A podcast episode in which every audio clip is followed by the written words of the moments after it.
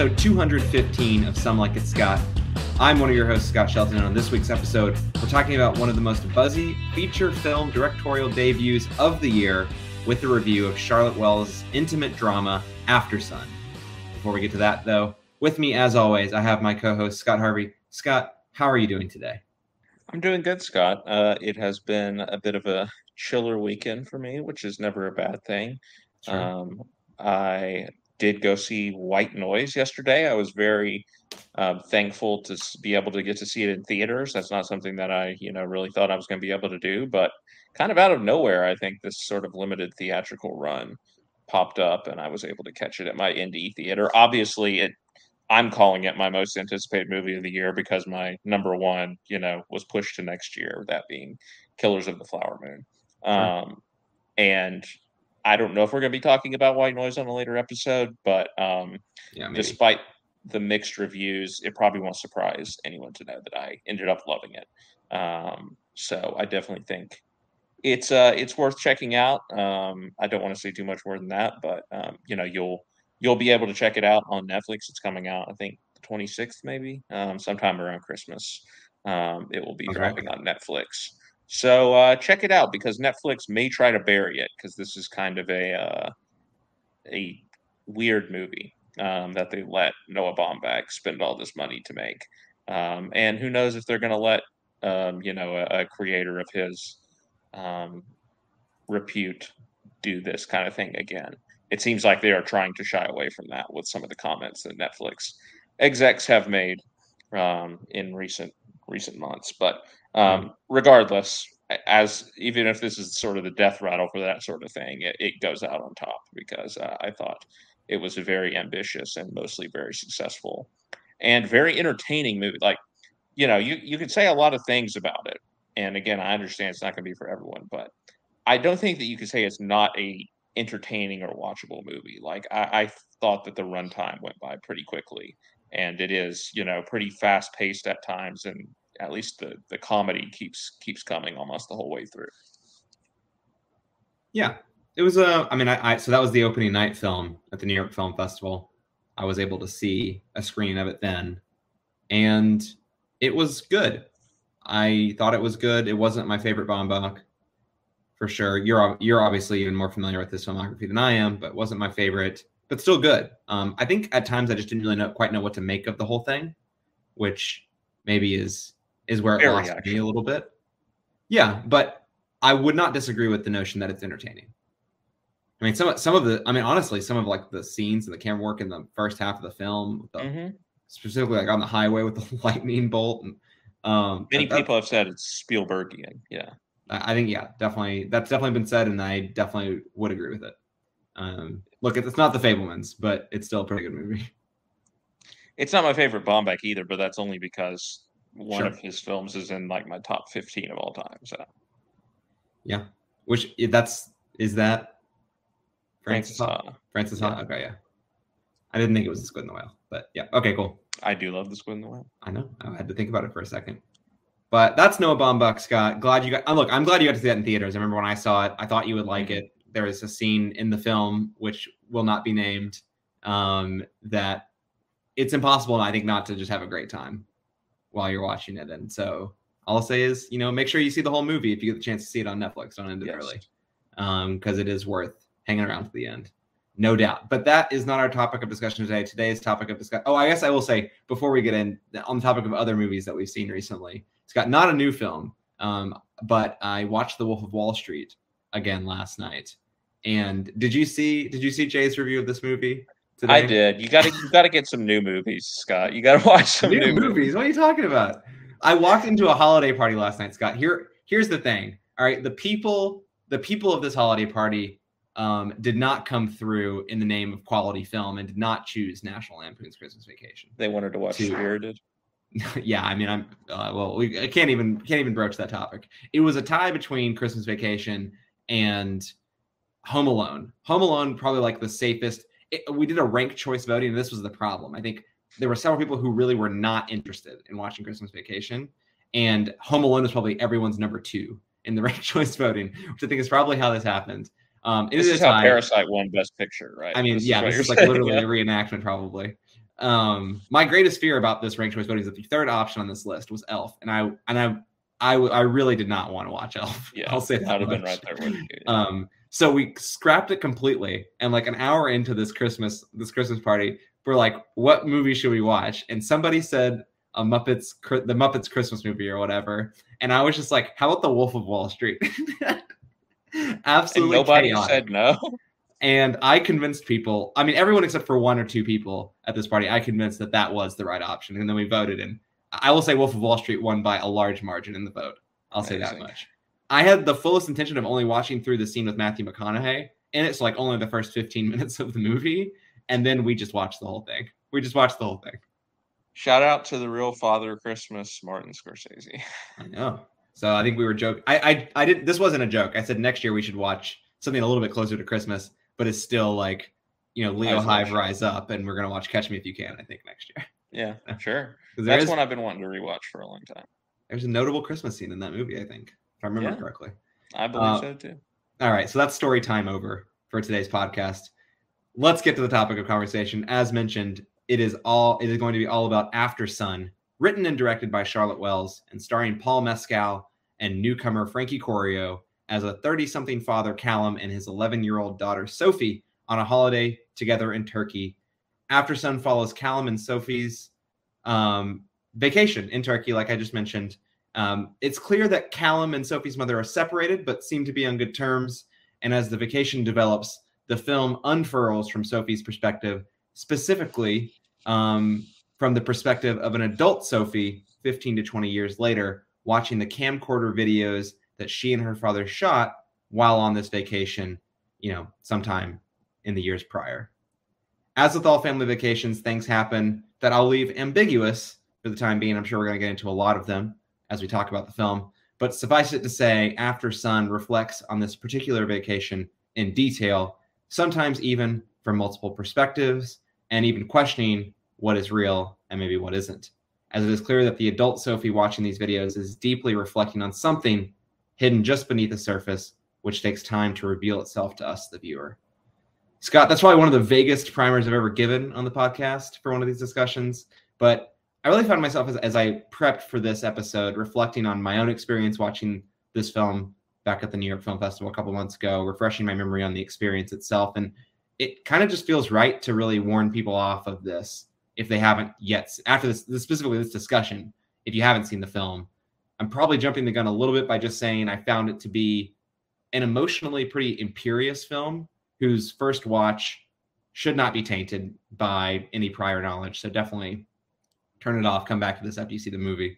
It really did feel like one of those rare storytelling experiences that I, maybe even more so than you, but I don't want to cast aspersions on that, like really crave in filmmaking and what really just sort of sets me off, I think, when I see something like this. And um, even just the exercise of prepping for this podcast, I, I kind of just felt some of those emotions again, like just reading, rereading some of the the plot synopsis and thinking back about the movie, just already sort of just conjuring up some of those emotions I felt during and immediately after the movie. And so I guess my first question to you is pretty simple. Did you feel the same way when you watched Aftersun? You saw it more recently. What did you make of the film? Yeah, I, I mean, it's interesting, right? Because this movie has glowing reviews. Like it is one of the best reviewed movies of the year, easily. You know, you're not really seeing anyone who has a lot of bad things to say about it. Um, I mean, so pure that- Metacritic, it probably is the best rated movie of the year. If you just it- yeah, that. it's Yeah. it's very possible. And so going into it, I had that you know at the forefront of my mind. I wonder if there's going to be when more people see this, if there's going to be any sort of backlash towards the movie, um, maybe from um, you know just conventional moviegoers who again maybe won't even pay any you know um, attention to this movie, but uh, if they I don't do think this film's going to get a wide enough release, honestly, Scott. I could be wrong, but Yeah. Yeah. I mean, it is an A24 film, so they, you know, A24 does have a brand. There are people out there who sort of like make it their mission to watch A24 films. Um, A24 in the because- US, just but just the US. Yes. Yeah. Yeah. Just just because they are A24 films. But this movie is an exercise in you're sitting there and you are just waiting and waiting and waiting for the big moment to happen, yeah. the big reveal to happen, that you know, here's the scene where we figure out everything that is going on. The scene never happens, Scott. Uh, and that is really kind of the whole point of the movie is that this is a quest by this person, Sophie, as you've said, to try and find that moment just as much as we, the audience, are trying to find it. And, you know, I guess I'm spoiling it a little bit, but when we get to the end of the movie, she hasn't found that. She hasn't really found the big moment. She hasn't unlocked whatever it is that she was looking for. And neither neither have we necessarily as the audience. We are merely left as Sophie is to piece through what we have seen and try and see if um, we can make sense of certain images and get to a conclusion as to why things are the way they are in the quote unquote present of this movie, even though we don't even really also know exactly how things are, uh, because we don't really know what the state what the state of their relationship is in the adult timeline. I mean, the adult timeline, there is not even a single line spoken. I don't think in the in the entire adult. I don't um, believe so. Timeline of Sophie. So it's oftentimes um, it's just it's just reflections of her watching whatever we just watched on a TV screen. It's not even even yeah. a direct shot of her. I don't think. It's just reflection. So what you're describing is, yeah is is absolutely true because because we are just left only with what we've seen to like sift through and ourselves try and come to some sort of conclusion. It is a movie that just stays with you and images and you know there there is not much dialogue in the movie at all. So and even the dialogue that that is there doesn't reveal a whole lot because the characters and particularly Paul Mescal's character are trying not to reveal a lot. That is part of his character is trying to put on a face for his yeah. his daughter for He's emotionally withdrawn. Sophie. Yeah, yeah. Um, and so it's not a movie that is easy to shake. Now, again, some people I think are just going to be frustrated with it and say, "Well, it's obtuse. Know, it is an obtuse film point? times." Yeah, yeah. What was the point of all this? Like, we just, I just watched nothing for you know an hour and forty five minutes or however long this movie is. But I think if you are willing to commit to what this film is trying to do, um, then you will find rewards not only in the film but like in the days and weeks following seeing the film as sure. you think more and more about you know what it is that Charlotte Wells is trying to accomplish. So I did want to just kind of say that up front again for people who haven't seen the movie, don't go in expecting that you're going to get the big scene, right? Because this is a more far more nuanced movie than that um, I think if maybe if you understand that going in, you might get a greater appreciation for it coming out. Um, yeah, it, it's it's a terrific movie. It's it's a movie that um, you know I'm still processing. Certainly, I've only it was eight days ago I think when I saw it, um, 8 mm-hmm. or nine days ago, and so there's still I still have it. You know, a lot of images and lines, like I said, um, on my mind but the thing which I think is most impressive to me is like the structure of the movie, mm-hmm. because I don't think I fully knew going in that it was that this was memories. A, a lot of what we were seeing is well, all of what we were seeing is memories uh, in some regard. That's basically uh, the the genius sort of of the construction of the film is it is stitched together with through these different mediums, right? We have the home videos like you're saying, is part of it, right? So this is the stuff that we we know happened, right? Because it is recorded, um, and she is watching back the home videos. However, of course, there are things that were not recorded. There, most of the movie was not recorded, right? Because you know nobody's walking around with his camcorder for the entire movie. It just wouldn't make sense. So the rest of what we are seeing is Sophie's actual memory in her head of what happened. And some of those are scenes from her perspective, right? Um, and what she recalls from that holiday weekend, you know, over a decade earlier. Um, yeah, more than that, even. It seems like she's she was like 11, she's like 10 or 11. Yeah, and like she's probably like 30 now. She's probably like yeah. 25, 30. Yeah.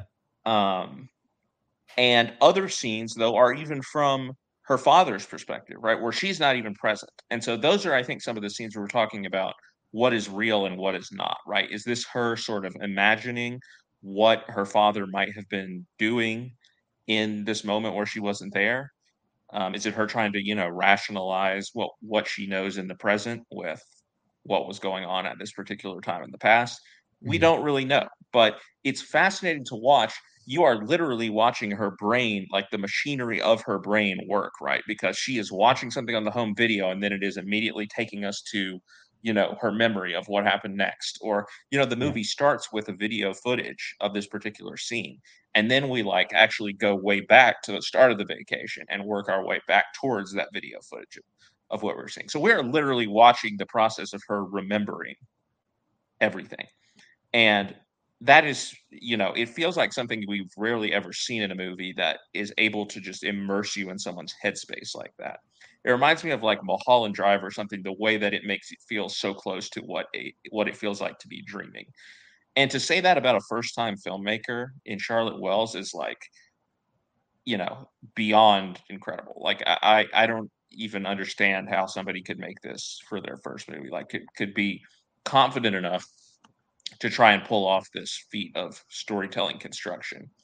And then, you know, I, I think I'm in the same boat as you in terms of I, you know, craving like storytelling like this because I love the stuff that is showing and not telling. And this movie is barely telling you anything. Um, it is so much of what we are trying to, you know, the secrets you're trying to unlock are found in the images of this film and the expressions and the way people move and um, the things that are not said.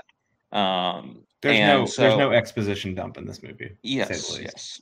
Um, there's no waving of the hand. There's no, you know, again, like we're saying, there's no big scene where it all comes together really. Um, and so I, you know, I love that. I, I love the restraint. I love the understated nature of it.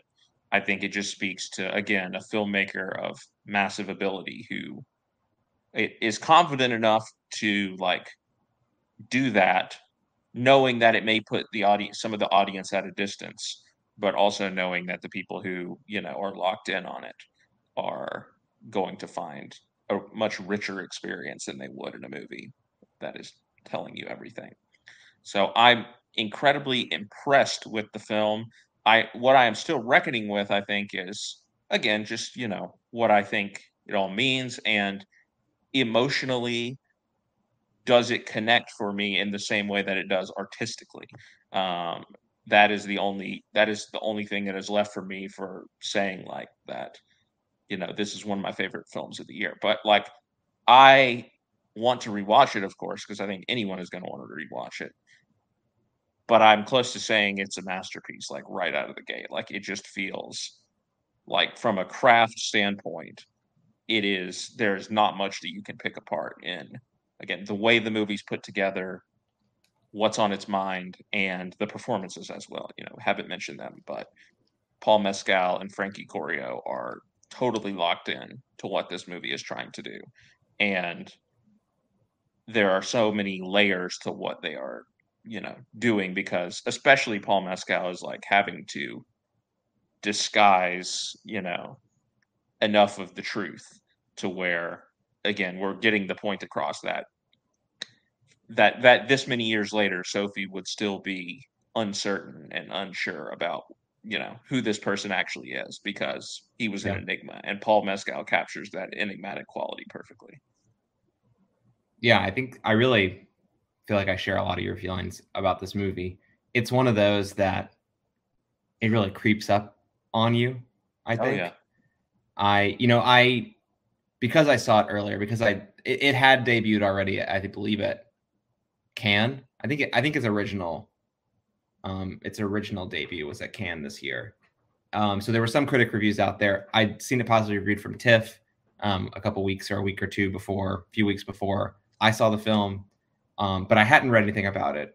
I know you sort of had the knock on, like I didn't really tell you very much about this movie, but you knew that like myself, some other people, you know, that were that we're close with, um, had really dug this film, and I and, and it's just one of those where you walk in. I walked into the movie, and and I think what I got out of it was something was an experience, although a very different kind of movie, an experience very similar to one when I watched like Arrival for the first time, a film that's like all about you coming to like the conclusion of the film at your own pace you described this pretty well is around like there's no big climactic moment. I'd argue there probably like is a big climactic moment in Arrival, but I think for most people watching that movie, you've come to the conclusion that the big final scene like gives you before that.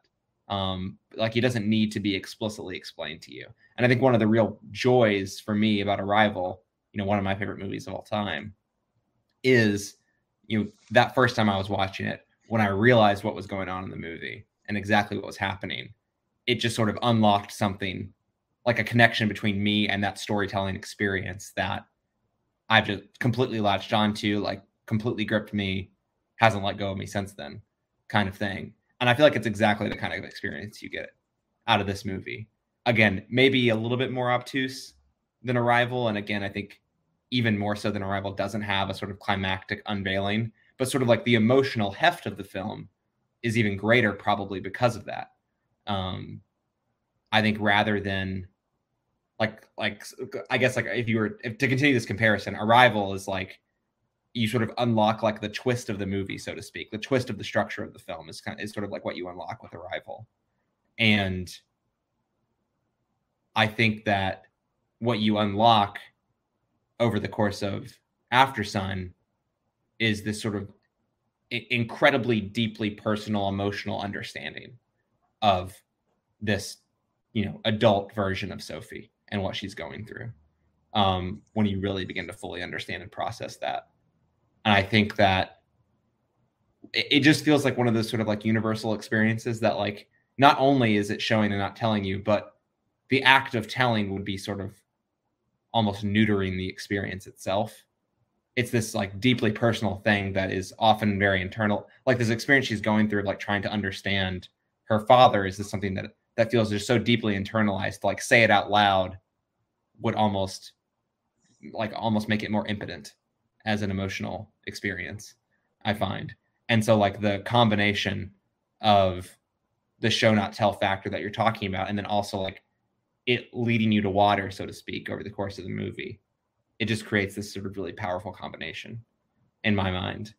And yeah, Paul Mescal, I argue at the center of it is the one dri- the driving. Although he's not the person whose perspective the film takes, I, I it is his performance I think that drives, like you said, sort of the ambiguity around it, his his enigmatic nature, um, his his emotional reservation is that person who we as like the viewer from Sophie's perspective want to sort of access and want to un- like want to understand but you're left only to assume interpolate things like that. Exactly what sophie's still doing 15 to 20 years later in the movie and i don't know i think it's a film that that just feels so full of longing um and and like obviously a purely like platonic way. I think we talk about romance films and have it. There's like a lot of longing and emotional um, desire in that, and there's just so much emotional desire in this film that is unfulfilled, and you know I, I just find that really like raw and powerful, and is absolutely like not that experience and the way that experience is sort of conveyed onto the audience or is experienced by the audience. I think yeah, absolutely makes it That's one of the best films of the year. I think easily. Um, it's not one that I'd say you absolutely have to see in, in a theater, so like some of the other ones, but it does feel like a film that you really need to see in like some sort of solitary space. It doesn't really feel like a film that I want to go watch with other people. Where you can, yeah, devote your entire your full attention to it for sure. Yeah, I felt very similar to Drive My Car when I watched the movie the first time last year. Like it felt like a movie that I had to experience by myself the first time I watched it, and I'm glad that I did.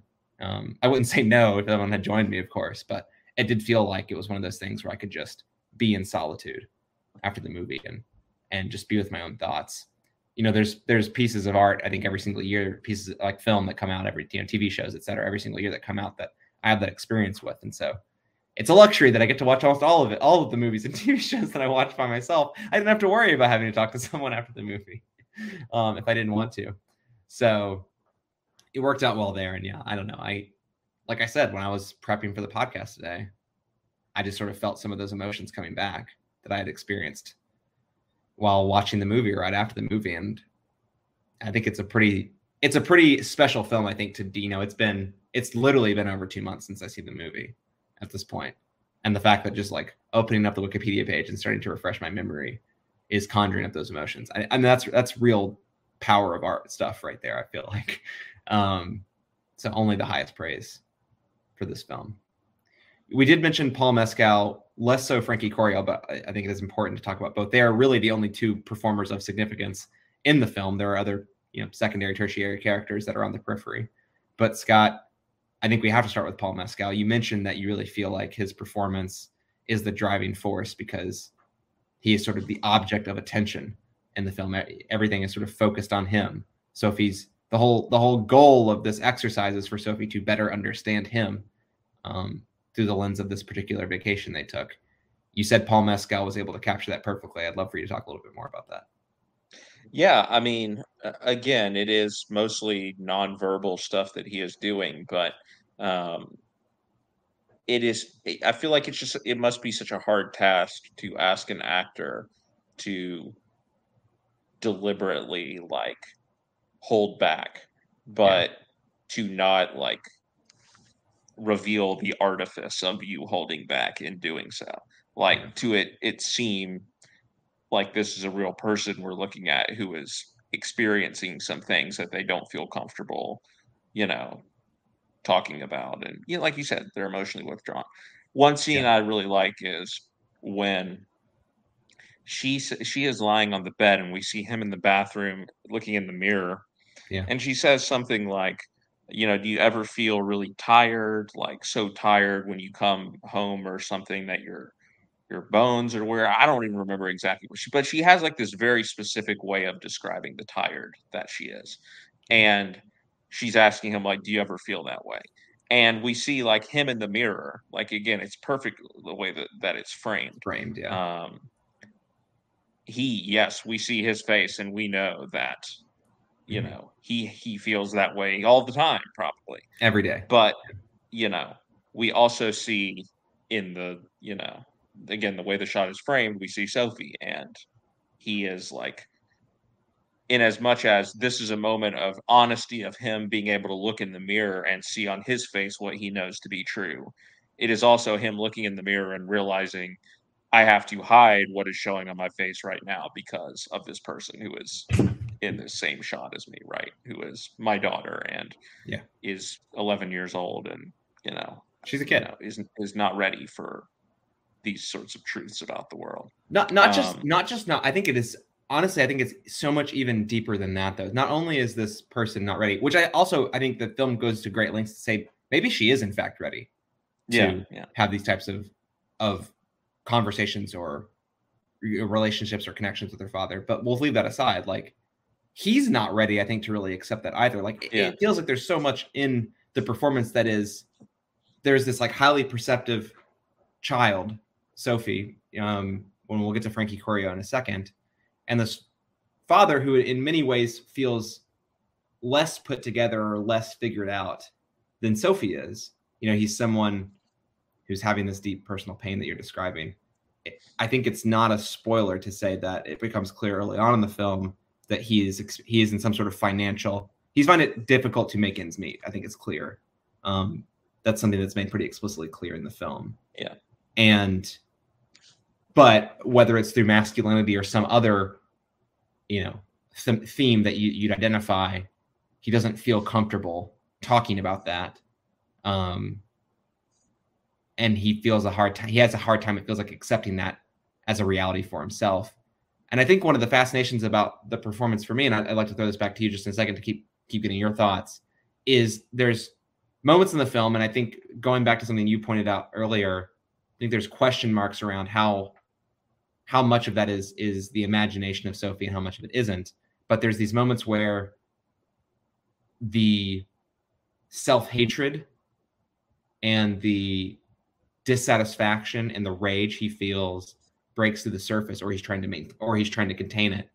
There's i think there's some moments of frustration and rage that come out. There's some moments where he's trying to suppress it through like these scenes like where he's practicing tai chi things like that. And as an i mean one i think that makes the the performance it, in the physical way that you described it with his sort of facial reactions and his concealing but not concealing that, that those elements of his performance. But there's also like this really more overtly physical reality of the performance as well with some of this stuff. And I'm curious if you felt that enhanced the performance even more, or if you had other thoughts on it. Yeah, I mean, the one thing which we seem to understand, one of the only things we seem to understand is he is experiencing some sort of depression, obviously. Oh yeah. Definitely. And it just feels like one of the most authentic portrayals of that, right? Whether whether what we are seeing is fully real or, you know, part of her imagination. Again, it is it is her at age 30 recognizing that her father was depressed and then sort of piecing together what that might have looked like, um, how that might have manifested itself, and what she arrives at is is scenes that make sense. Yeah, yeah, yeah.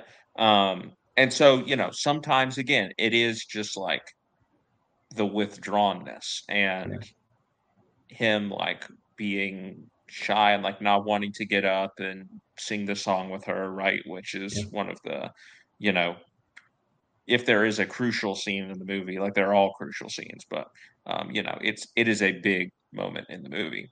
Um, I think um, that balanced with the under pressure scene. Yes, right. Where he That's seems like, like he's actually experiencing some joy, yeah, right? Absolutely. Um, and you know, again, the movie is not suggesting that somebody who's going through depression does not also have these oh, moments. Oh, absolutely. But then you also yeah. have like the scene where he is like crying very like forcefully. Um, and, and but he's by himself in that scene, right? Yes. So this is one uh-huh. of the uh-huh. great question marks. Like this Again, is one of those. Did that actually happen? Yeah. And this happens after I'm trying to remember. I believe it happens after they go on the little sightseeing tour, right? And they're at the mud so. baths and yeah. um yeah, it's, it's not even yeah. Again, it's not even necessarily a moment where it like makes sense that he would be affected so deeply, deeply in that way. Yeah. But that again, that's just like what depression is, maybe, or just whatever he's experiencing. Again, we can't fully understand it. Like that is we're not meant to fully understand it the way the movie I mean, the movie is about how we can maybe as as children we can recognize these things in our parents but not fully understand them and maybe never fully understand them. Yeah it's like um, it's like highly perceptive but not insightful almost yeah.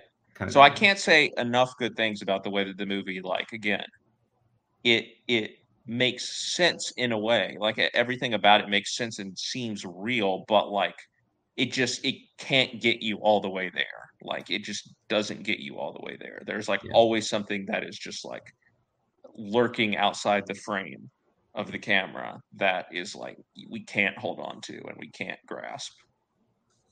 Yeah. Yeah, I mean, this is one of the best performances of the year for me, Scott. I mean, maybe it's not a surprise. No, easily. And it hasn't been said yet. I think it's fair to say that, like, I think there's a lot of similarities between this performance and his performance as Connell and normal people. I mean, maybe that's like just a really lazy comparison because, again, another performance that I just found to be totally devastating from him. But I think one of the hallmarks of that performance is exactly what you're describing with with not not Connell but Callum here um, is yeah the sort of emotionally distant element at times. Like you can't quite always really fully make out what it is that these characters are hiding beneath the veneer of the smile or almost even the placid look um, on the face. I think that's one of just the hallmarks of both of these performances. And I don't mean to say that as a critique, honestly. I think it's just uh, I think it just shows that Paul Mescal has really has this sort of almost I, I, I'll, I'll, I hesitate to say unique, but has this really special ability to hold himself and comport himself on the screen and act in this way. And look, there's not that many other actors who are doing who are doing performances like these. There's all kinds of good performances, but there's not many other actors doing these types of doing this type of performance specifically and it's and it's special. It really is. Certainly not Joe Alwyn, which is who they have him paired with for variety actors on actors. I mean, I can only assume that because it's the it's it's the Sally sure. Rooney. Okay, I mean, I, I assume it. Well, well, there's that, and then yeah, like Joe Alwyn is dating a pop star, Taylor Swift, yeah. and Paul Mescal is the partner of Phoebe Bridgers, and they're like you know in the same uh, musical universe, if you will. Yeah, like Phoebe Bridgers will be opening for Taylor Swift on some of her Yeah. tour dates. Taylor Swift not opening for her. That's a shame. Um, I mean, wouldn't count it out. Yeah, touche. Yeah, I anyway. Yeah, I, I mean that's Paul Mescal. I, there's stuff that I want to come back to about this, but I think because I think that the crescendo of the performance, even you know, between the scenes, like you're describing with the karaoke and the under pressure, um, the dance scene, I think that's worth coming back to. But I think at this point, before we really talk and dissect those scenes more, I'd love to talk about Frankie Corio, who plays the younger version of Sophie in the film. We haven't really given her much spotlight yet, Scott. So I'd love to hear what you think. It is a sort of breakout performance, if you will, for her. It's a it's a first a first feature film for her as well as the director and writer Charlotte Wells here. Do you think she sort of lived up to, you know, other talents of a similar age her? I mean, we were talking about we were talking about Julia Butters just last week, um, or a couple weeks ago with the Fabelmans. I completely lost track of time. Um, what like is it is it of a comparable level? Because I think we praised that pretty highly, and she's in the conversation around other award shows being like you know breakthrough young actor of the year type stuff. Do you agree with that? I mean, yeah. Again, th- this is a movie that I feel like asks so much of these two performers in terms of the control that they have to have over their performances. Yeah. And so anyone who's able to do that at, you know, her age and experience level um, deserves any and all recognition that is coming their way. And, you know, again, she's a very believable 11 year old. Her, she is curious about a Yeah. lot of things, right? very And, that Yeah. on on one level that is her father right? She's making you know these videos and she's asking him like where did you think you would be when you were my age? Like you know she's asking these sort of precocious questions that you would expect of somebody so, uh, you know a child her age. And she's probing she's pressing him a little bit but she's not going too deep into it right? Um and that's part of it as well is because you know because the some of the movies her looking back on her actions with regret ri- right? It's like she she doesn't like as a as a kid she doesn't actually get to the core of it because she's also experiencing a lot of other things for the first time right like Sure. she is the other kids, the other children. hanging out with these other kids right Yeah. like older kids and you know seeing the way that they behave and interact with each other Yeah. she like has a little crush on this boy um Mm-hmm. they share a little scene together in the swimming pool um you know that again is sort of coming of age type stuff that you know girls of her age would be experiencing at this time Sure. um, and so it feels like, again, she's hitting all the right notes in terms of somebody who is uh, the right amount of precocious and curious um, about her father, but ag- again, not so much so that she is actually able to f- unravel this the truth that she is looking for 20 years later. Um, but also is experiencing all the the things that a girl of her age would be experiencing um, at this time. And so, yeah, I I think she she nails it. I, I think um, again, it feels very authentic. Um, Mhm. she's uh, obviously more expressive in her performance, in, you know, uh, than Paul Mescal is, just because of the nature of her character. Um, but never so much in a way that feels, you know, discordant with the general vibe of the movie. Um, And and notably so- to this point, this isn't Frankie Corio, but it's it is not. It didn't go. I, I guess it's something that I noted was that again maybe by factor of the, that we don't have very many scenes and there's no dialogue in the present uh, of the of the of the film with the adult Sophie, but that performance, which is again not Frankie Corio, but that performance is much more of the ilk of what Paul Mescal like completely emotionless, sort of just gazing at the screen. Yeah. Mhm. Um, which is yeah, I think everything that you're saying about the young Sophie being much more expressive. It's it, it, I think just as a character study, very fascinating to see the glimpses that you get of the adult version. You know, looking looking like her father. Yeah. Yeah, but I mean, breakout performance for sure. I, I don't really have much more to add to the specifics that you were describing, but I will say just to keep up my, you know, comparisons that are maybe again, maybe a little lazy, but it reminded me a lot of another A24, you know, young child from a film. The Florida Project reminded me of Brooklyn Prince, reminded me of Moonee in the curiosity, the perceptiveness, maybe not always being able to put two and two together. And because um, why would you expect a, a, child of you know this age um, to be able to do things like that? But being able to identify a lot of these things and identify that an adult is going through something. I mean, so many times throughout this film, you can see that she is recognizing something is off. It's not just the recollections of an adult Sophie being transposed onto this child. It is clear, like when they're scuba diving or whatever, and she loses some of her gear, like she recognizes that this has upset her father, even though you have Paul Mescal trying to try, trying to like put on a put on a show or put on a face, even though it has upset him. It's clear it has upset him, um, potentially because of these financial difficulties that he finds himself in, and she identifies that and she apologizes. You know, she repeatedly is apologizing to him, and yeah, I don't know, like it's we talk a lot of, with child performances. I think around like what feels like a child acting and what feels like a child being a child, and I, and I just feel like this is the kind of girl um, that you would experience. And like this is this is a, a child you would find in real life.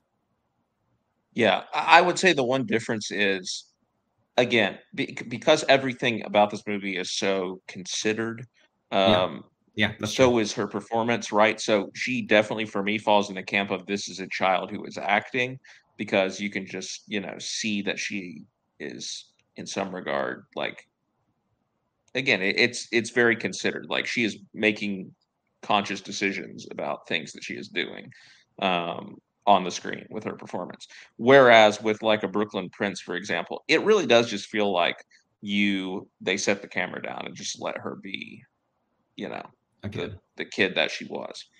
But you're right. That, I kind of read that as just these these two children being different. I do I do see what you're saying about the considered element, but it still felt very I we've used the authentic word twice here. I almost hesitate to use it again, but it feels very authentic. And you're right. I, I mean, again, you're right in saying that like these are both the types of kids who like are recognizing things while not fully understanding what they mean. Um, and like, you know, there's that moment that is one of my favorite moments in the Florida Project where she sees where Moonee sees the couple arguing that have come to the motel and they thought they were going to a Disney resort. And she says, you know she's about to cry i can always tell when adults are about to cry um, again there's so much in that line that the little kid does not fully understand yet but like there is a, a truth about that that maybe only a child could like actually recognize because because of their like you know I, I don't know what the word is but like earnest perspective on everything yeah, I think one of the other scenes about talking about earnest perspective is that there's the scene I think later on in the movie with the with the rug shop with Callum mm-hmm. thinking about purchasing a rug, but seems very hesitant to. Again, I think kind of pointing back towards the financial situation that he's in, and and that and yeah. that's another one of the like question marks. Like, did he buy the rug? Did he not? It's like, well, yeah, because later you get you see him by himself. Yeah, again, one of these imagine it imagine yeah. scenes buying the rug. Seemingly he buys the rug in the imagine. Yeah. Yeah. But then like but you never see it later. Like we, don't, we, don't, ever yeah. see it later, you right? Yeah. Later. He's he's like laying on it there in the store, but then like he's not carrying it around like we don't see it in their room or anything like that. Or when they're in the airport or whatever. Yeah. At the end of the movie. Um and I think that that was the first sign that put me on before even before maybe another scene we'll talk about in a second of like, all right, did this happen? Because then you don't see it later on. Mm-hmm. Um, and and that action or that activity itself feels disconnected from the rest of the movie itself.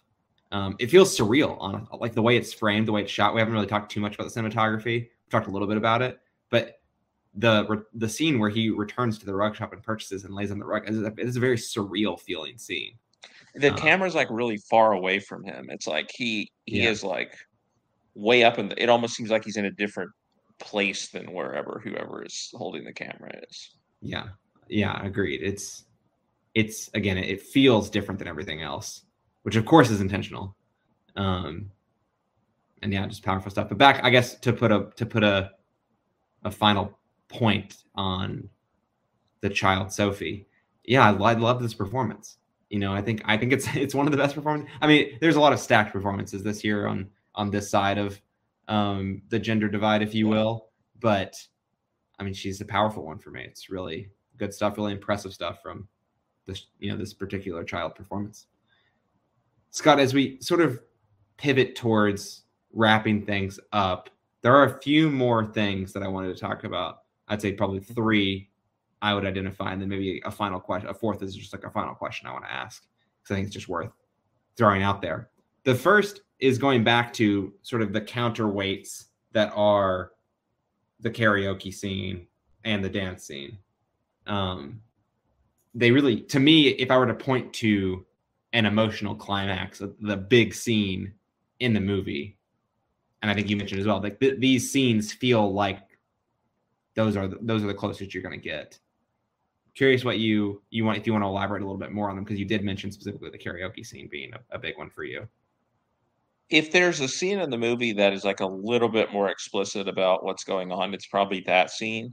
I say that it's also it's disguising it in the song lyrics, but if you actually listen to the lyrics of like the song that she's singing, "Losing My Religion" by REM, like it all kind of describes the situation that they're, you know, that they find themselves in. Even the, you know, repeated motif in the song of "That was just a dream, that was just a dream," like, you know, mm-hmm. that contrasted with what you're saying, like the under pressure scene is like their last night there, right? And and they are like this is one of the only times we see them both like experiencing joy and again Callum, yeah, he's like actually letting himself go a little bit, like enjoying himself, and like you know, we we haven't seen much of that in the movie. He doesn't he doesn't and, feel like he's holding anything back in those moments, right? And again, you have to wonder, like, is this something that actually happened, or is this wanting to like her wanting to capture like the possible last memory of her father on this trip um, as being like this joyful one instead of maybe you know what the actual truth was because again we see him react very differently to a similar type situation right where he's going to have to like let himself go in front of a bunch of people. The karaoke scene he's like no i'm not going to do it like you know go by yourself. Now he's you know in a similar situation and he just he kind of is dancing with abandon so again it's it's just fascinating to think about all all these scenes there's you know multiple interpretations i feel like to just about everything you see um, in the movie.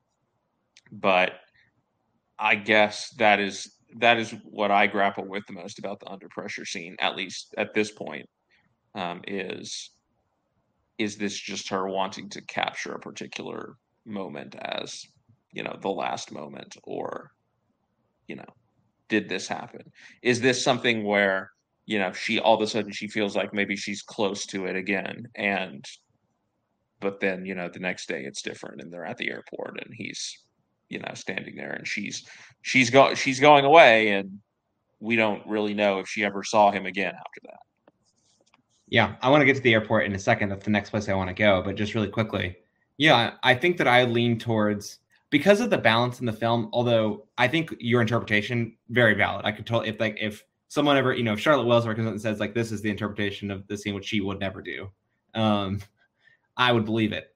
I I do lean towards the take of though like you know certain people are able to lose themselves in different types of actions.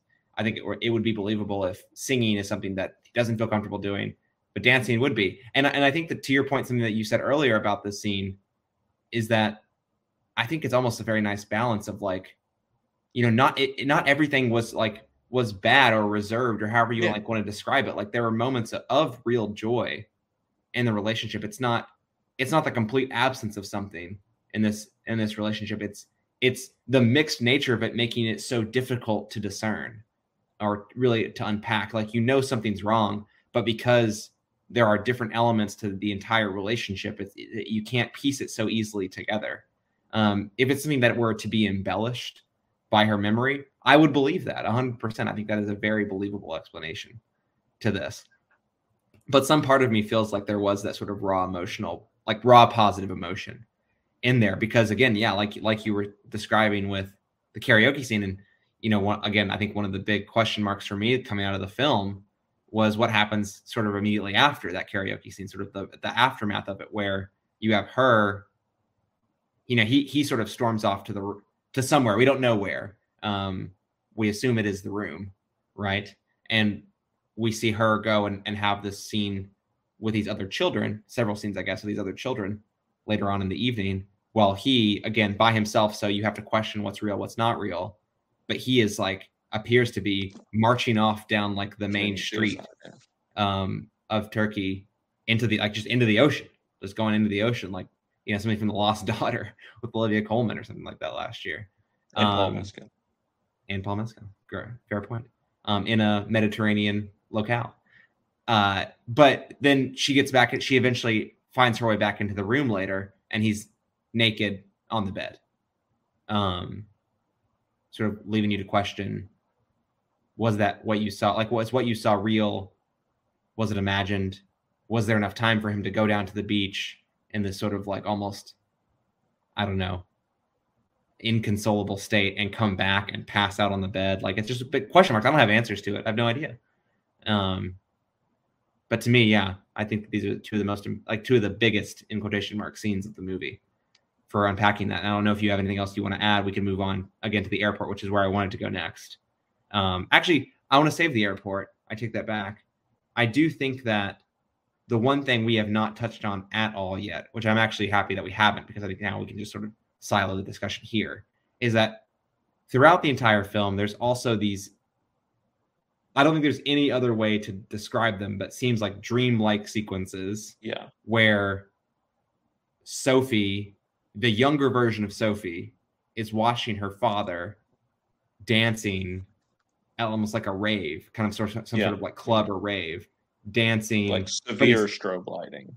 Severe strobe lighting. He's like sort of like in a like drunk. I don't know if he's drunk or what it is, but he's like in a stupor of some sort. Um, and I'd say th- these scenes are interwoven like every 20 minutes in the movie. More happens each time. And just to make sure I am remembering this correctly, but at the end, like yeah. towards the end of the movie, she is attempting, like Sophie in each scene is like trying to get closer and closer to him. And at the end, the adult version of her comes up to Callum, her father, and just shoves him and pushes him down to the ground. Mm-hmm. They're like um, they're like grappling back and forth, I believe, if I remember it correctly. Yeah, something like that sounds right. Yeah. And well, and then I I what this may be yeah, where go you're ahead. going, but yeah. Maybe this is just like what uh, me seeing things, but I am pretty sure at the very last shot of the movie in the airport where he walks off down yes. the long hallway, yes. he opens the door and seemingly goes into this rave. hundred, yeah, you only that, see it for like 100%. a second or two. Yeah, yeah. I I want to connect that to the airport in a second, but I'm just curious. I mean, maybe maybe this is a very obvious thing, but I'm just curious, like what you make of these interwoven sequences. It's still something I slightly struggle with, but again, that ending to me makes it seem like he is entering this sort of purgatory like place where again we are seeing her process of like what we are seeing in that scene is her like struggling to remember and to grasp who this person is, right? Like the strobe lighting, we are only like every three seconds able to barely make out his face and then we don't oh, even yeah. we can't see what's on it we can't see what he's doing so i feel like this is just her like visualization concept her conceptualization of like what it is like to try and actually understand the you know the quote unquote secret of who her father was mm-hmm. um and again, like we don't know if she ever saw him again after this. But the point is, after this vacation was over, he entered this place, right, to where she was not able to really access him. access him. Yeah. Um, and again, to get any closer to understanding who he was than she was on the trip. So I think that's where you know there there may be more to it than that, but again, I kind of saw it as you know, number one, her conceptualizing the actual difficulty in trying to understand who he is, and to this like metaphysical place that he goes to after leaving this vacation, seemingly forever. Like, yeah, again, we don't think it doesn't seem like at the end of the movie that Sophie is that that it seems like at the end of the movie Sophie has come to terms with the fact that she's never going to, you know, understand what she wants to understand about him. Yeah, I I don't I, I, that is what I make of it too. Um, I do I do though if the the one element that doesn't fully connect, I guess, in that, and I think that's okay that it doesn't. It doesn't. I don't think necessarily has to because it can just be something different. Is the fact that when she gets closer to her father, physically closer in this in these sort of sequences, that is when the adult version of her almost obscures him and like you know take takes him away from her. And i don't know what more to make of that unless and maybe it's very obvious and i'm just trying to make it all connect a little bit more seamlessly but it could just be the the frustration of the adult sophie with not being able to get closer and that sort of almost barring the younger ver- like almost almost like further exacerbating the situation of not being able to access her father again I, think i'm spitballing a little bit here i don't quite know if i even necessarily believe that interpretation because i'm not sure what to make of it but it really it is these scenes i think that i point to that is is such a key part of the, of the narrative sort of unfurling the, the onion peeling itself back layer by layer in this film that you understand that there's something more and and deeper going under under the surface of the film. It's sort of the first indication I think that is that is happening when you see this sequence for the first time. Yeah, yeah, I I think I agree with that. Yeah, and then your connection to the airport, you, you were talking about sort of having the under pressure moment being the last memory of, of the vacation. I think that is true, and especially in, in terms of the vacation itself. But there is the scene in the airport, like you said. Um, this camcorder video, right? Like some of this we know actually happened into some of the camcorder video of her, walking you know, w- walking through the, the the line to board the plane or whatever. Um, I think it's boarding the plane. Maybe maybe it's just getting through like security or something like that. And you see her walk walk. it, it is a very patient scene, walking back and forth and back and forth and back and forth. And then yeah, when she's gone, he turns around, walks into this room, I I 100% agree with the interpretation of like the purgatory. I, I think that it mean I think that it absolutely means she has never seen her father again. And the last question that I sort of arrive at here, as we as, right before we wrap things up, is, you know, maybe this isn't even important, but did he kill himself? Is he dead? Is he just gone? Does it make it? Maybe it doesn't matter at all. Um, yeah, I don't think question, it does.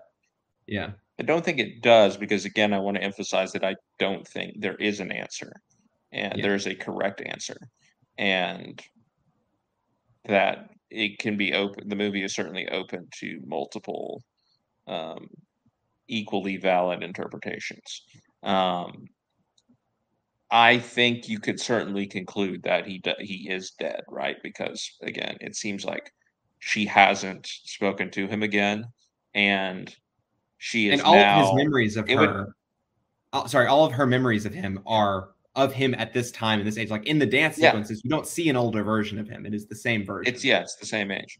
Yeah. And you know, there has to be seemingly some reason why she has picked this moment as an adult to try and go back through this footage. Maybe because something big has happened, like him dying. And even, you know, the senior mentioning of him walking out into the ocean, right? Obviously, it seems like it's something that probably did not happen, but um, is yeah. this her thinking, oh well, maybe he you know, tried this before or whatever. He experimented with it right before actually going through with it at some point in the future. So yeah, 100%. All you know, you again, you can make a valid case that he does die.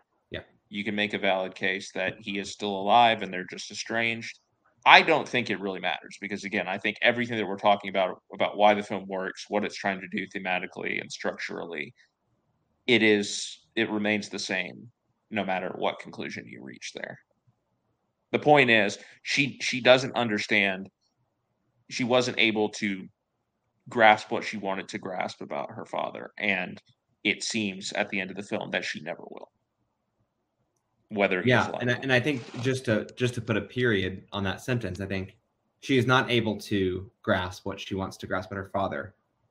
But what she does, at least this is how I interpreted the last shot of the film, which is just sort of her a reflection of her in this TV screen that she's been watching these camcorder videos, is like a complete and total understanding or acceptance of who her father was, the the mystery of the agony and the depression or the pain that he was experiencing, and like as an adult, fully understanding that, even if the specifics of it are not understood. Yeah, and I think I think I mean that is the that is the devastating part of the film for me. All right, with that, then maybe we talk about a favorite scene or moment from Aftersun. What do you got?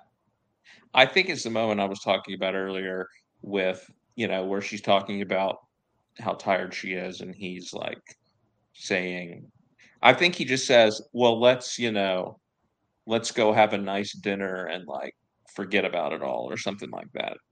But he says it like very you know weakly, very hollowly. It's again, it's it's a father's attempt to try and like yeah. put on this face for his daughter.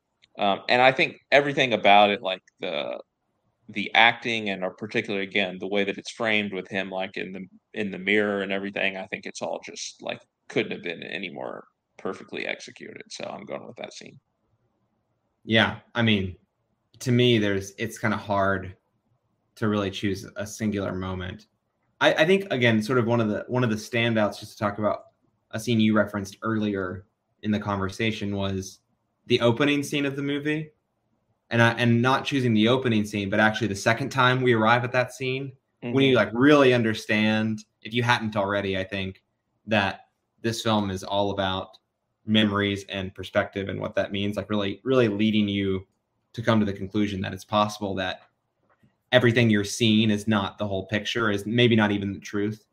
And it's not anything that specifically happens in the scene, but it, it's one of those moments where another layer of the onion peels itself back. And I, I just love that element of the film so much. Um, so in any time that you sort of get this drop of, you know, a layer of the wall of the movie sort of coming coming down is a big highlight for me. All right, out of 10, Scott, what are you giving Aftersun? Um, again, I am still processing this film. I didn't ever rate it yet on um, Letterboxd sure. in terms of stars. Um, I think I the one thing I'm still struggling with is just the emotional impact of it because I was not like I did not come out of it like emotionally overwhelmed or drained or devastated or something like that. And of course, my initial thought is like, well, that's. It's a slow burn. It, yeah. it doesn't have that sort of big scene or anything, which is supposed to you know hit you but then no, yeah. reactions have been that they are you know emotionally overwhelmed and everything but i'm not saying my reaction is not valid or you know does not i don't even think it was that different than mine coming out of the film yeah. either to be honest speak to the quality of the film because i didn't have this like incredible experience but i just have to process my feelings about it in that regard um, with all that being said from a craft making standpoint um, like we've been talking about the whole time, I find very little fault in what Charlotte Wells has done here. She has is going to have a lot to measure up to um, in the future with whatever she does next. But I think that um, in terms of like first features, right, this has got to be one of the most impressive in the last 10 years. I mean, easily. So it's a 10 out of 10. Oh, you really you really goosed that one. Like a lot of preamble there. yeah, I yeah. thought I had to. I feel I like the only reason that you're in the preamble is just so you wouldn't give it a ten, and then you you hook no. us at the end and give the ten. Um, right on, brother. Yeah, uh, double ten for this film.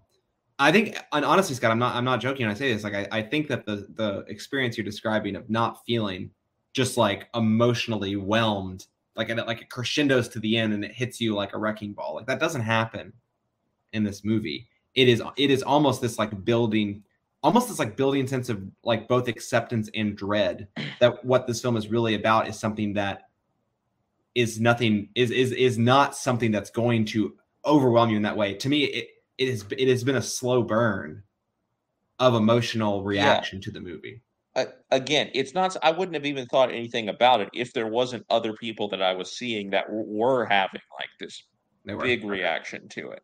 Yeah. Um I think maybe it's just because I don't personally relate to this experience of like Sure. having seen this with my own parents or anything. Not that that it's you know it hasn't gone on. Maybe that's part of the point, right? That I just never you know have never seen it, but Mhm. maybe that's why it isn't quite so devastating to me as as it has been to other people. But um, again, it's an incredible film. 10 out of 10. We were just talking a, a few weeks ago about how we hadn't had a double 10 ages on the podcast. And I think now we've This had got to be the month. first one since I don't know something in 2019 probably. Did sorry, did, didn't we not both give Tar a 10? Did we not? Did I? I don't know that I gave it a 10. Well, may, Okay, may- I'm not sure.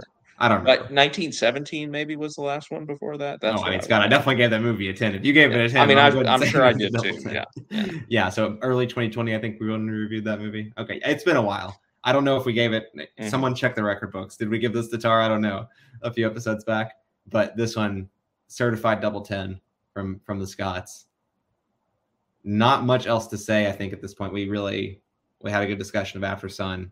I mean, so much. I will say that so much more to say. I mean, there's there's all Oh, yeah. entire sequences in the movie that we didn't even talk about.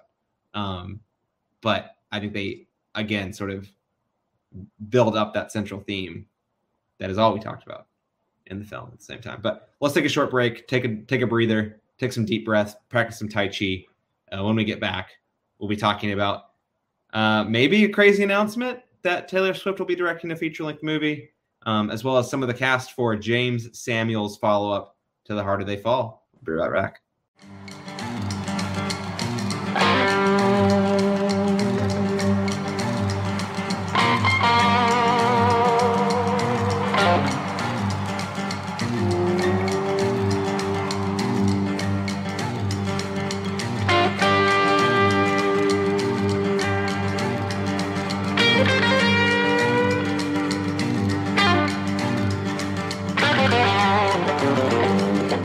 Welcome back for part two of today's episode of Some Like It Scott. As mentioned before the break, we've got a couple pieces of news. The first being something about Taylor Swift. Scott, I know this is an artist you recently discovered, but you have a pretty big fandom for her. So why don't you go ahead and talk about what will be her first feature length film? Yeah, I just you know heard something about Midnights, and yeah, it Yeah. turns out pretty good. Uh, I don't know if you've heard of her or not, but um, Scott, I'm actually wearing a Taylor Swift shirt right Yeah. now as we're recording this podcast. Is it Taylor's Uh, version of the shirt, though? So, of course, I'm about as far as you can get from being an unbiased source on re- reporting about this film. yeah.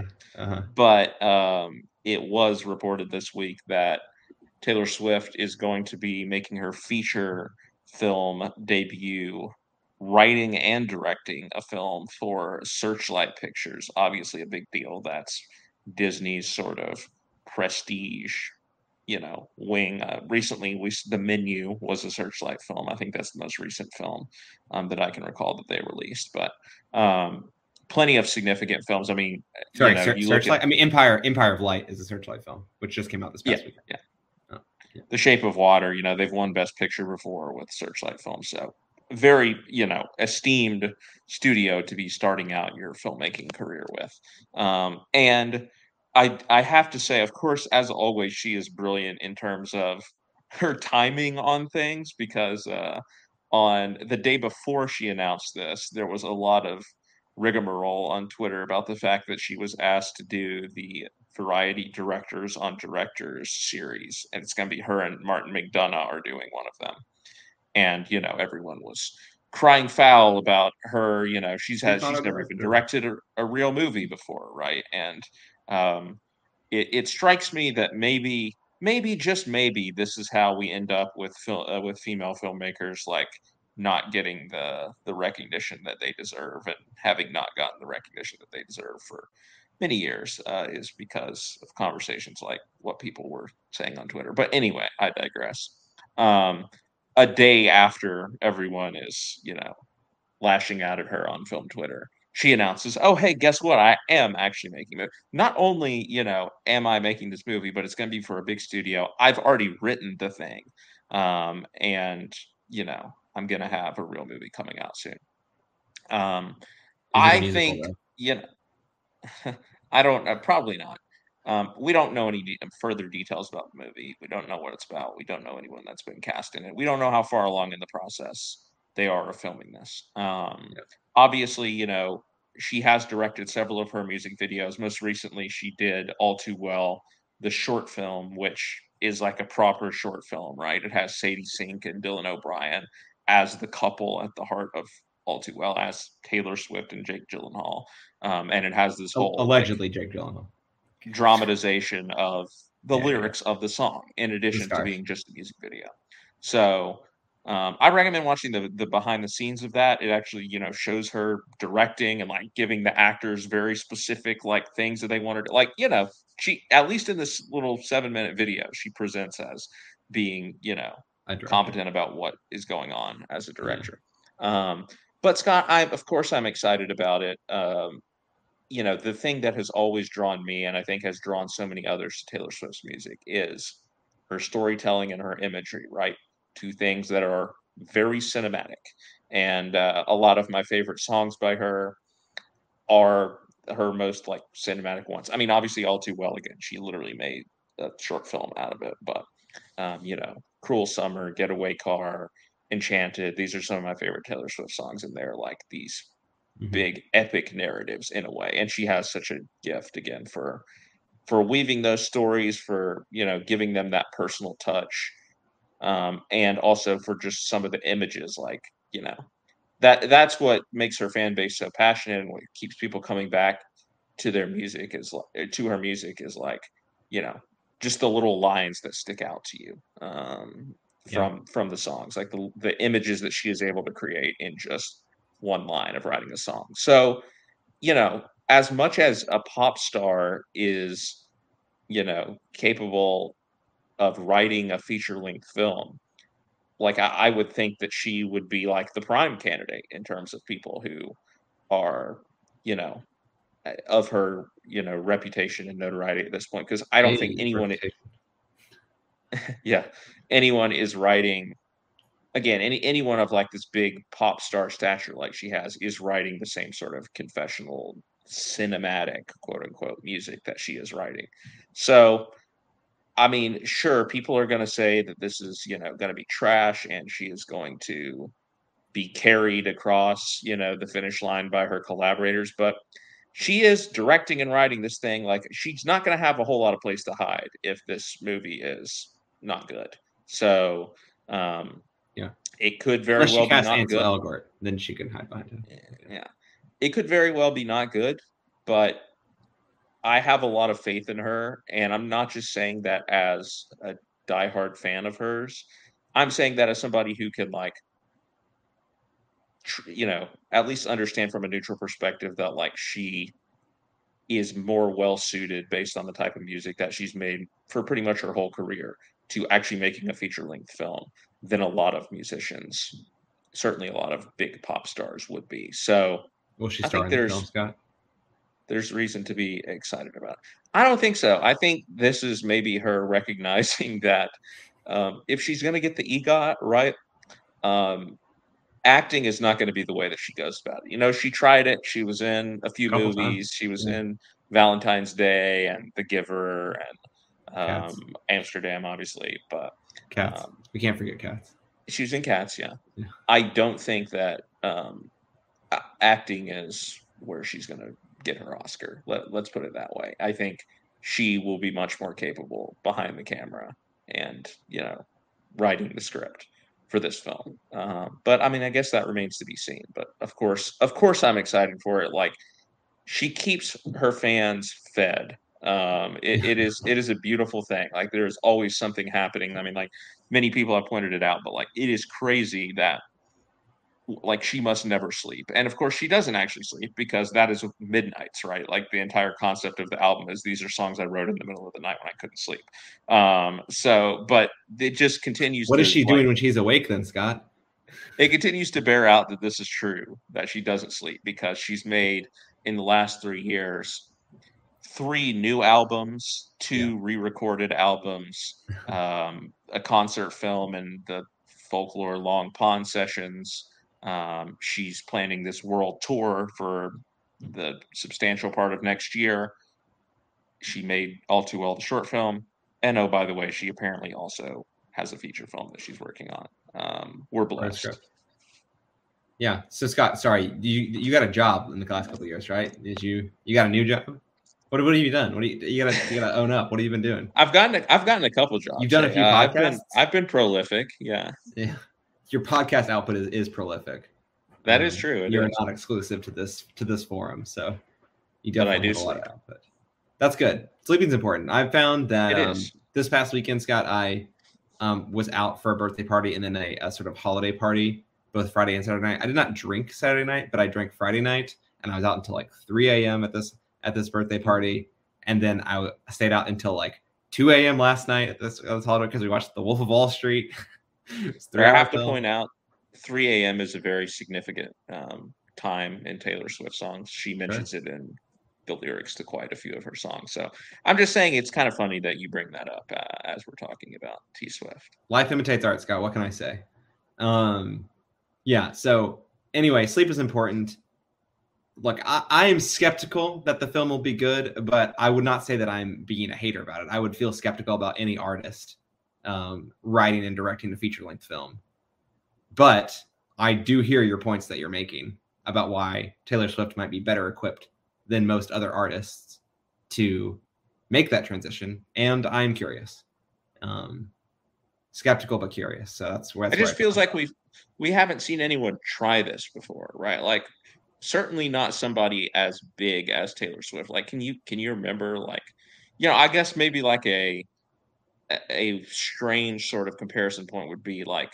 Tom Ford, right? Like in the fashion world, he is like, you know, one of the biggest Yeah. names and then he went on and directed, you know, A Single Man and Nocturnal Animals, and, Nocturnal you know, a couple yeah. films.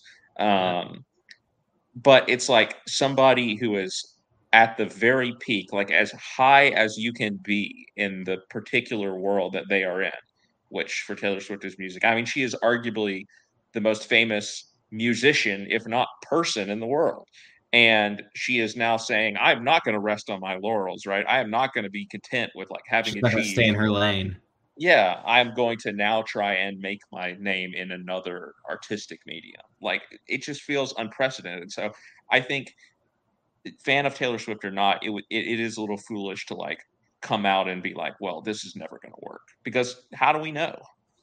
Yeah, I mean the only thing I can think of is, is like books, like people going from writing books into making movies. But even that's Yeah. not quite the same because that medium is a bit of a parallel to to filmmaking. Like you have to write a script. Mm-hmm. Obviously, there's more layers to being in making a film, but you know, like someone like Stephen King, who I don't even think. I mean, did he even direct a movie? Did he ever even direct a movie though?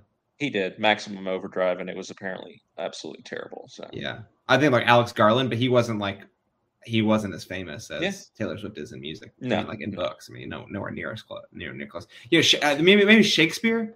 He direct a movie. I don't know. Um, he probably directed some of his own productions. I mean, I would assume so. I don't know. I don't know how playwriting works and directing. I know that that's not necessarily the same thing, but he probably did his own stuff, right? Like he probably he probably directed Romeo and Juliet.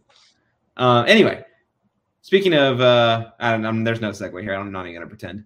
My other, my second piece of news today is Jeymes Samuel Scott. You mentioned at the outset that you Scott, you missed it. Jeymes Samuel was a music video director before he directed a feature You're film. right. It was I right there.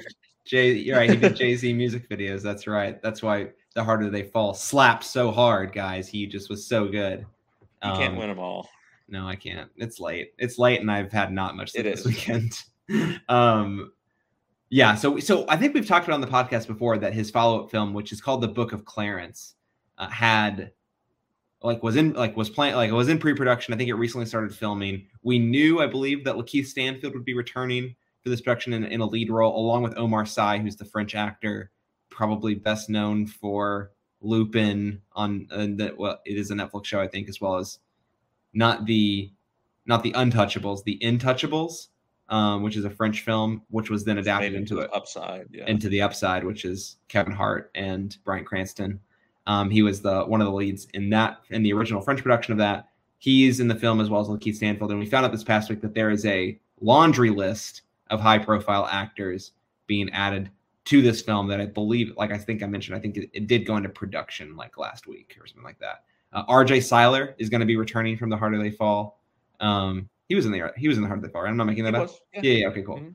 Um, but in bigger bigger names than even that, I'd say Benedict Cumberbatch has been added to the cast. James McAvoy, who I feel like has been quiet recently. I feel like James McAvoy's not doing that much stuff of late. Um, but he's in it. David Oyelowo, um, Alfre Woodard, uh, Marianne Jean Baptiste, and Anna Diop have all joined the production. There's a lot of other people too. They're probably less famous than any of the people I just mentioned, but a lot of people beefing up the announcements on the cast for this.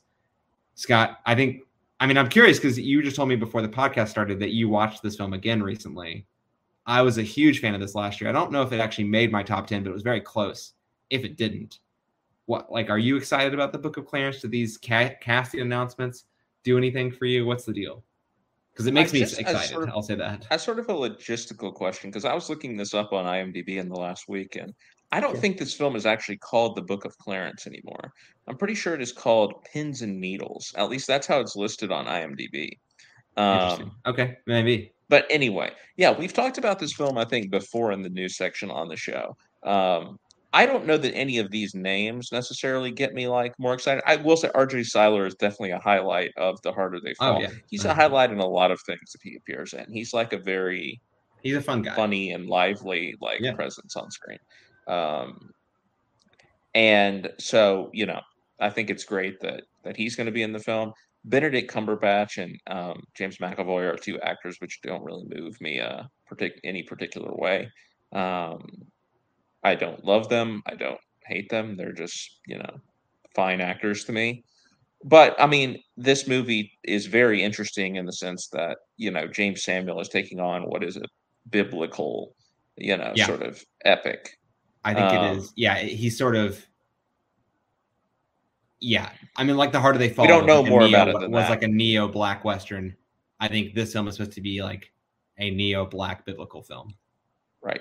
So again, it seems like he is e- embarking on this sort of exper- cinematic experiment to like reframe all of these sort of traditional narratives, right? That the are, Western, that are the- white, traditional white. the Bible. Yes, exactly.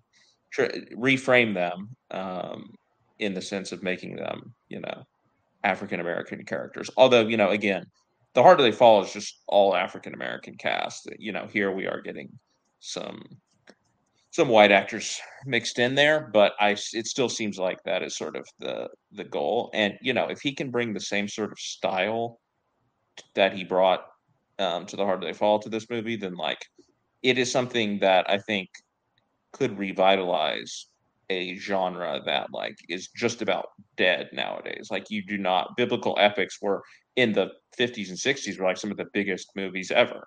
And now you have like Noah or Exodus Gods and Kings, right? These movies which are just flops.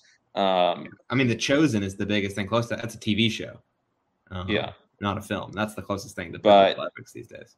this is something that could really bring the genre back.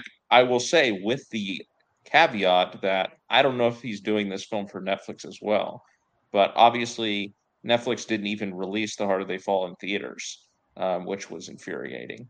Um, so if they don't release it in, th- I, I mean, I don't know. I don't know what kind of numbers it did on Netflix, but I was going to say if they don't release it in theaters, it may not be able to reach the full audience, but maybe not. Maybe it's the other way around. Maybe by putting it on streaming only, it will it will be very successful. I guess I'm just thinking about from my perspective, I would much prefer to see a Jeymes Samuel film in theaters, but Scott, yeah, I mean, they only showed it in New York and LA, I think, at their own theaters. So the Paris and the Egyptian, I Mhm. think, are the only places they showed it.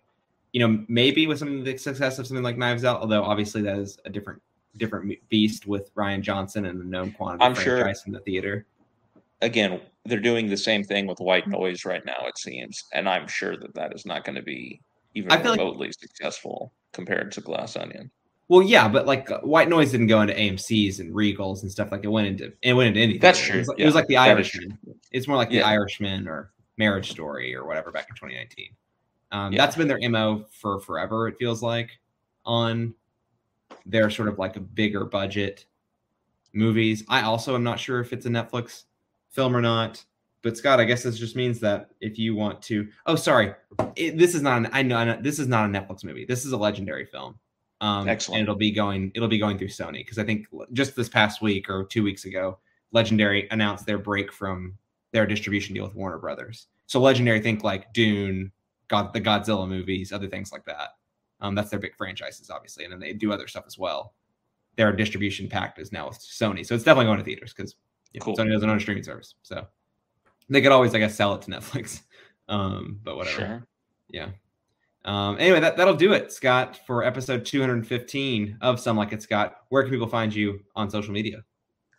At Scarvy Dent. Also, I'm trying out TikTok, so you can follow oh me on God, there at Scarvy today. Dent as well. Oh my I just posted my review of White Noise today, so you can check it out. I'll try to post some podcast adjacent content on there is kind of what I'm mainly planning to use it for. So sure. um, hopefully people on the podcast will go check that out and people who are checking that out will come check out the podcast. So yeah. You gotta you gotta break you got you gotta get really fancy and and do your reviews and make it a loop where the end of the the end of the review feeds back into how you start the beginning of the review. Um that's the that's how you break the internet on tiktok okay i'm still figuring it out get creative. eventually i will get more ambitious yeah yeah all right find you over there on TikTok, I guess. Wow, what a scary endeavor. Don't let the Chinese yeah. um, get to you, but I guess it's too late. Uh, you can find me at, at shelton2013 on Twitter, Letterboxd serialized, not on TikTok. I refuse to give my data away like that. I've given it to every other company, but I guess ByteDance is the one company that's not going to get it from me. They'll have to buy it from Facebook. But uh, don't forget to also check out our podcast Patreon at www.patreon.com slash mediaplugpods. If you can support us over there, we'd appreciate it. But if not, that's okay too. You can still find us on Apple Podcast, Spotify, etc., wherever you listen to your podcast. Where we'd love it if you rated, reviewed, subscribe, share, all that jazz, so we continue to reach a broader audience. And you know, go to TikTok, like Scott's TikTok, share it with your friends. I guess I don't know. Uh, anyway, we really appreciate all of you for taking time to listen to us chat about Aftersun. We'll be back next week with a review of quite possibly one of the biggest movies of all time ever made. Period. End of story. James Cameron's Avatar 2, The Way of Water. We hope you'll join our family in our fortress for that next week. But until then, for Scott Harvey, I'm Scott Shelton. We'll see you next time. Eywa will provide.